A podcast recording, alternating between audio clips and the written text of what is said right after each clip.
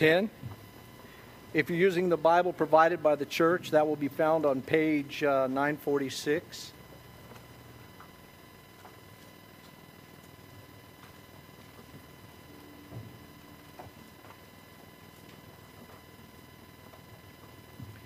Romans chapter 10, verses 1 through 4. Brothers, my heart's desire and prayer to God for them is that they may be saved. For I bear them witness that they have a zeal for God, but not according to knowledge. For being ignorant of the righteousness of God and seeking to establish their own, they did not submit to God's righteousness. For Christ is the end of the law for righteousness to everyone who believes. Father, we thank you for your word. We thank you, more importantly, that Jesus Christ ended the law through his, his blood on the cross. We pray, Father, for your Holy Spirit to minister to each, that you would open our eyes and our hearts. Father, I pray that if there are any that have struggled, that your truth would be solidified today, that we would be changed and continue to be conformed to the image of your Son. For it's in Christ's name we pray. Amen. About four and a half years ago, my Christian life actually hit a wall. I had grown up in the assemblies of God. I had been actually a part of the ministry of the Assembly of God for years.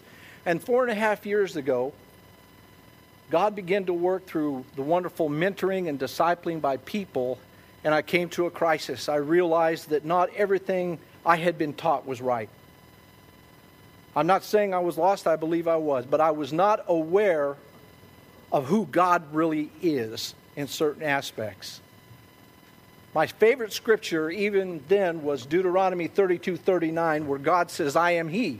I am the God that curses. I am the God that blesses. I am the God that kills. And I am the God that makes alive. But it never at once dawned on me that that sovereignty of God would actually affect election.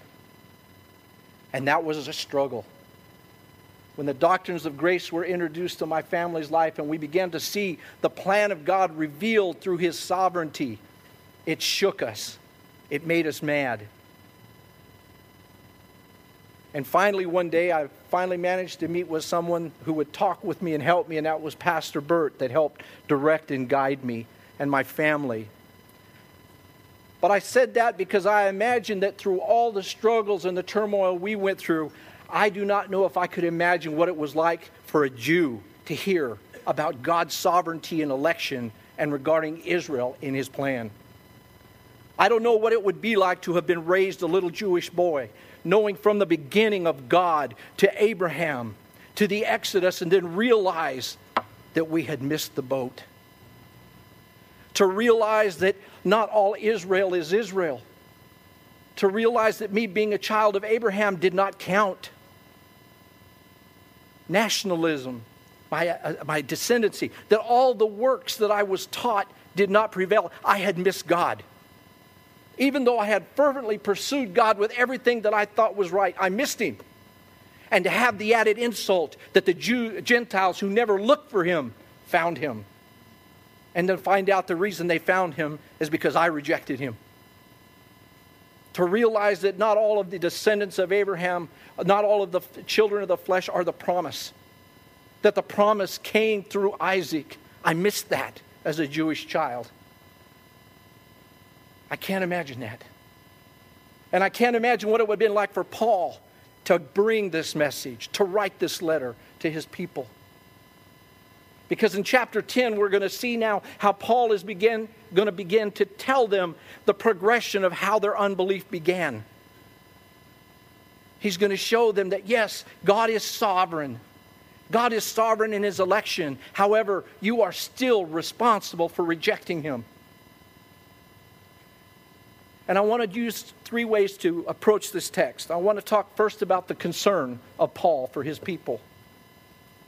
The second, I want to talk about Israel's current condition, the current condition where they are. And then the third, I'm going to label the conclusion of the matter. The conclusion of the matter. Look at verse 1. Brothers, my heart's desire and prayer to God for them as they might be saved. Paul, being a Jew, was concerned for the salvation. He was looking at the remnant, those that still would be saved. He was always quick as a Jew to identify himself as a Jew. He was never ashamed of that. He was a Jew. He did it as a witness and his preaching to the Gentiles first to show that salvation was not just for the Jews, and for the Jews to show them that salvation was not by heritage or not by nationalism. In chapter 9, verse 1, we see his concern as he writes of his anguish and his sorrow for them, and a wish that he could be accursed and cut off from Christ for their sake. Like Moses in the Old Testament, he was willing himself to be thrown out, to be blotted out on the, on the pretense, hopefully, that they would be saved. He loved his people, he loved Israel. And now in chapter 10, we read where now there has been increased a, prayer for longing. He no longer wishes for the impossible. You see, Paul knew he could never be cut off and a curse for them. He was saved. And those that God saves, he keeps. He even identified with them as being kinsmen of the flesh. I'm, I'm a kinsman of the flesh, but I'm not still a kinsman to you because I'm a part of the remnant. I've been born again of the Spirit.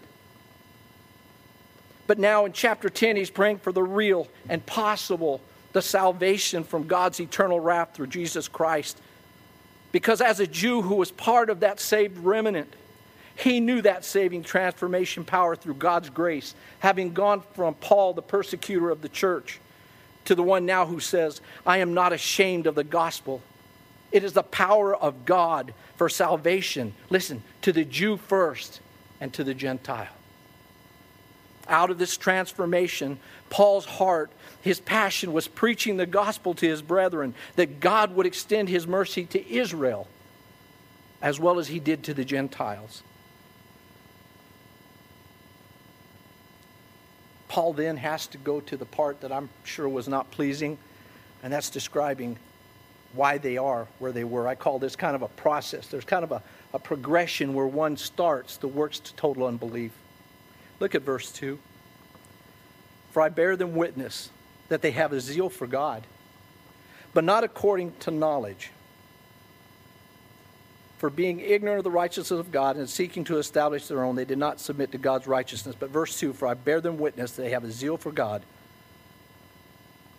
but not according to knowledge. Paul knew, and he started this with a compliment to them. He knew they had a zeal for God, he knew they loved God. He knew that they pursued God. They had a zeal and a deep passion for that God. As a matter of fact, Paul was very familiar with this zeal.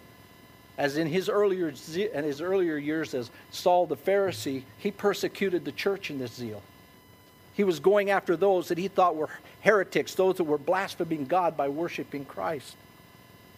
He oppressed Jesus and persecuted the church. Josephus wrote himself that the Jews had zeal. They knew the law better than their own name. And the sacred rules were punctually obeyed, and the great feasts were law. And we also know that since their return from the Babylonian captivity, the Jews had pretty well guarded against falling into the sin of idolatry, the one thing they were guarding against. They were zealous and determined to serve the purposes of God, yet by that serving, they legalistically performed outward acts of the law and demands without the spiritual understanding and knowledge that was needed, which blinded them to the truth of God's gift of righteousness, his gift of mercy.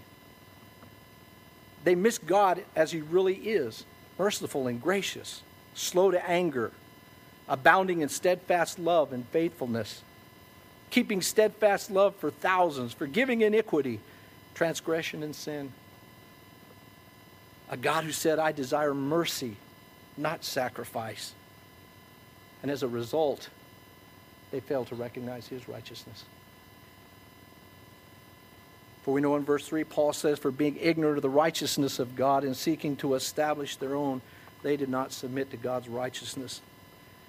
The sad thing is, the Jew one thing the Jews should have understood is the righteousness of God. From the beginning, they were given the oracles. He gave them the law.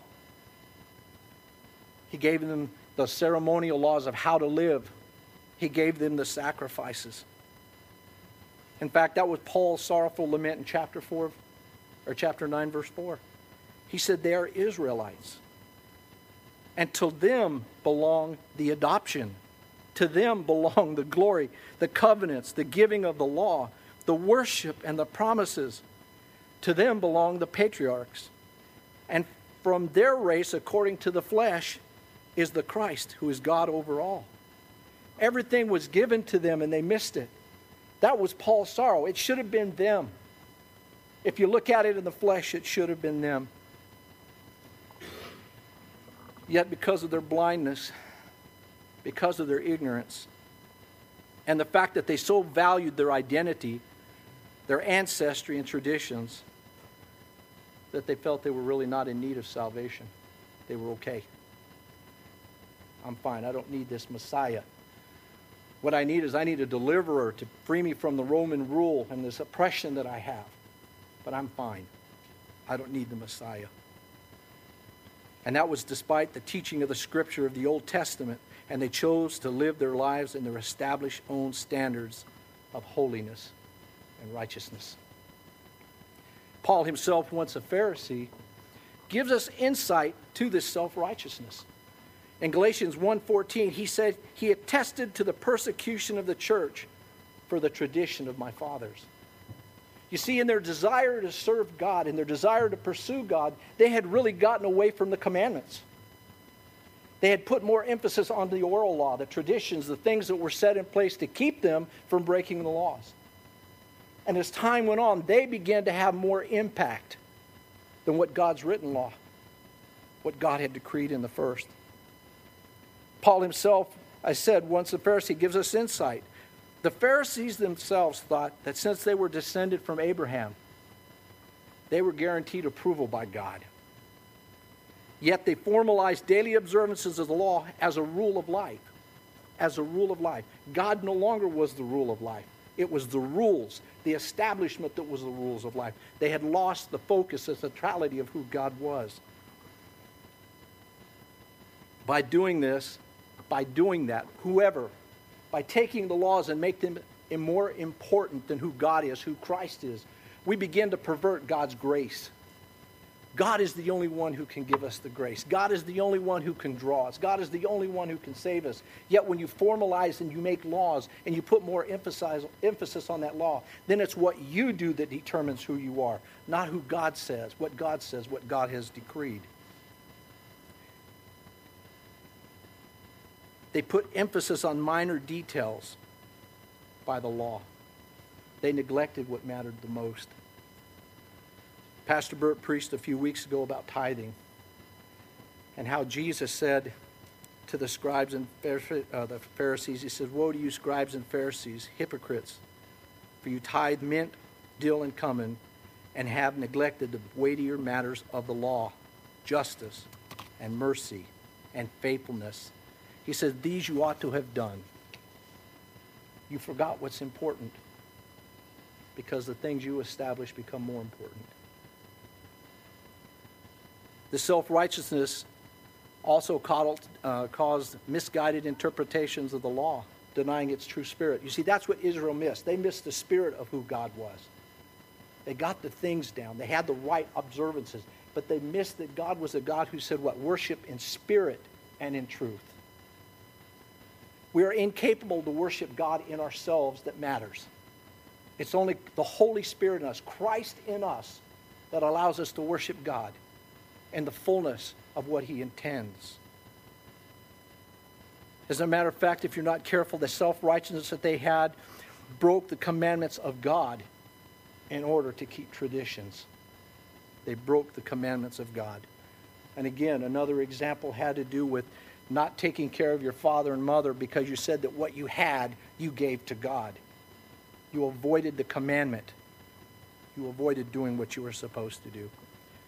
And I think the most important that I would put on here is they substituted hum- human tradition for God's authoritative law, binding consciences where God made them free.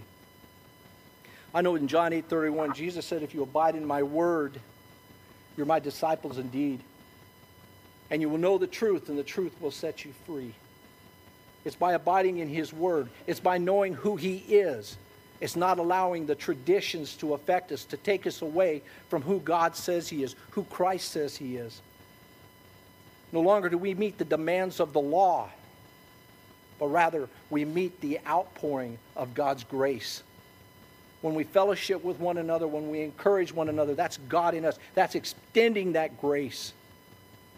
I'm sure you know as well as I do that if you ever establish a law, a tradition, that you usually will be the first one to break it within 10 minutes after you said it. You don't believe it? Make some chocolate chip cookies, put it on the table, and say, Nobody eat these cookies for 10 minutes. Put a glass of milk, clear the room, and you're by yourself. Because we cannot keep the law, even the own laws that we make. Speed limit signs. How many always keep the speed limit signs? You see, those are man made laws to protect us. We can't keep those. But yet, God, through His Holy Spirit in us, enables us out of love and grace to obey the things that He has set before us. Because in the flesh, we want to please the flesh. But in the Spirit, we want to please our Lord. We want to please our Savior.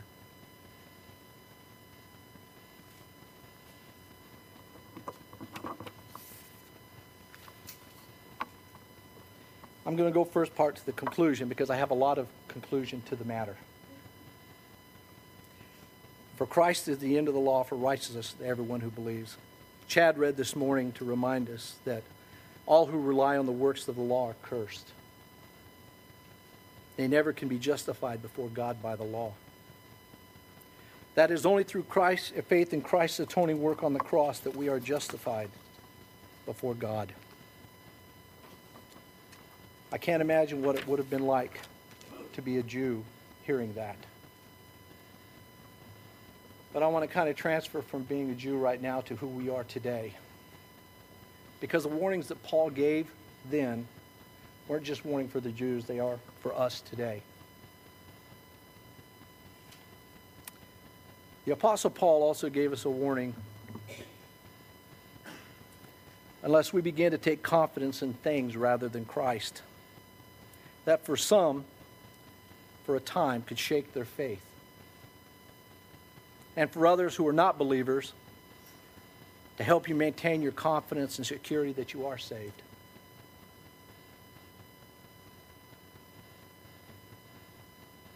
In Colossians 2 6 through 8, we are told to guard ourselves to prevent being taken captive by philosophies and empty deceits according to human tradition according to the elemental spirits of the world and not according to Christ.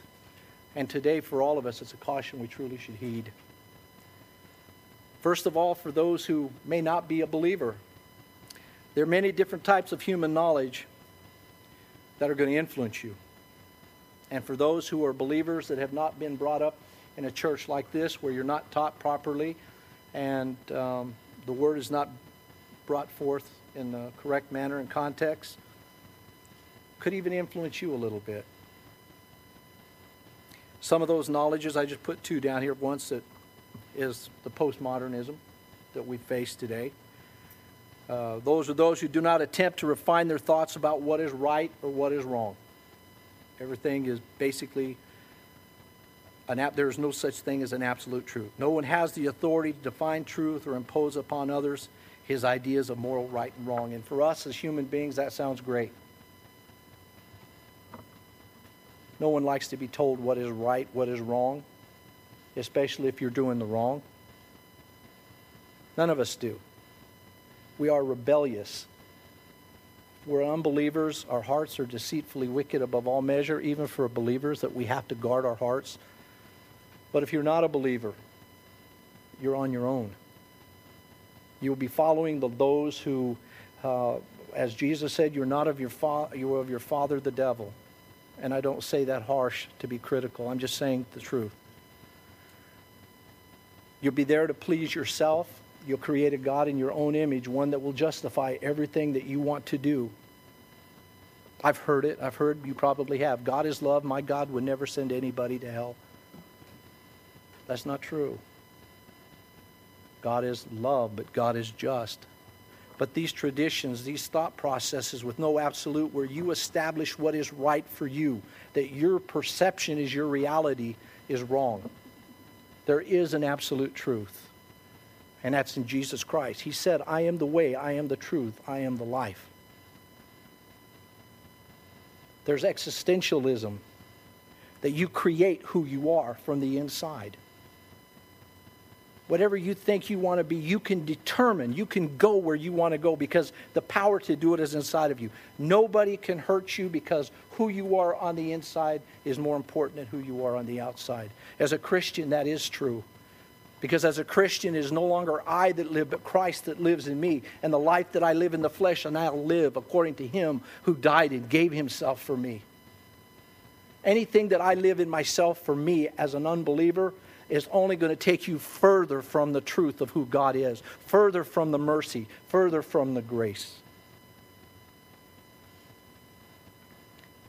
We have a saying that knowledge is power, and that's not true either. Knowledge is influence.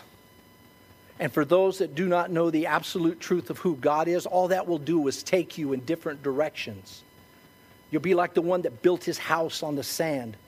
And when the wind and the waves came, it washed it away. But the true knowledge of God, the power of God that saves you, doesn't influence you, it changes you. It changes your heart. You go from being uh, someone that's lost to a new creation. If anyone is a new creation, if anyone is born again, he's a new creation. The old is gone, the new has come. What you did happened, but who you are now in Christ is what is relevant. But if your perception is your reality, then you will go back and forth. A matter of fact, Proverbs 28 26 says, Whoever trusts in his own mind is a fool but he who walks in wisdom will be delivered. And the wisdom that guides us and directs us only can come through the Holy Spirit. Likewise in 1 Corinthians 3:18 Paul writes, "Let no one deceive himself. If anyone among you thinks he's wise in this age, let him become a fool, for the wisdom of the world is full with folly." Proverbs tell us what the beginning, uh, uh, the beginning of knowledge is wisdom. And who? It's God. It's God. Like those Paul who, who Paul was addressing, many today who have a zeal for God and are pursuing to please Him with external obedience. Their works, going to church, teaching, paying tithes, don't even miss a day of Sunday school, and have pursued God like Israel through works and not faith. My friend, coming to church doesn't save you. It doesn't. Like the late Keith Green said, coming to church doesn't make you a Christian any more than going to McDonald's makes you a hamburger. Coming here, sitting here, doesn't make you a Christian. But it will do this as an unbeliever. You will be comfortable because you will receive some of the fallout, some of the blessings that are coming on the others. And if you're not careful, it will build up, unless God awakens you, it will build up a confidence that you are okay. Paul tells us daily to examine ourselves in the faith. Examine ourselves in the faith. Are we in the faith?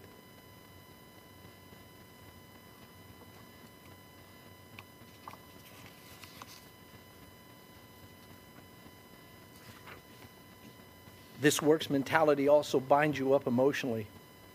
You can't have or you don't have the liberty of freedom in Christ where you know God's grace. You're bound up with works, and when you can't achieve, you go into depression. You get frustrated. It's like nothing ever matters because you can't measure up. When that happens, you need to evaluate yourself. Am I going by works now, or am I going by faith? Am I going in the grace of God? Do you understand that if you are a believer, you wouldn't have to do anything, and God would love you just the same way? He loves you if you're His. And for those that do a lot, praise God that He's called us or called you to do a lot. But at the end of the day, you're still an unprofitable servant because you were just obedient to the things of God. God is the one who evaluates, not us. If you get up in the morning and you love your wife the way God wants you to love your wife, you've accomplished a lot.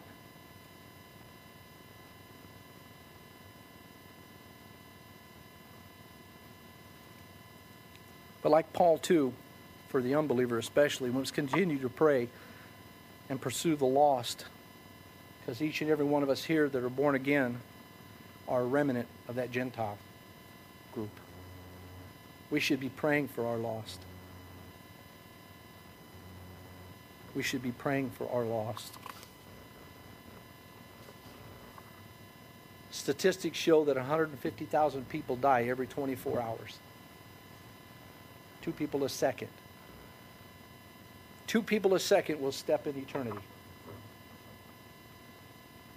We, like Paul, having been saved as part of that remnant, should have that passion, have that desire for our lost to be saved. We don't know who God's elect are. We don't. But we're responsible to pray for them.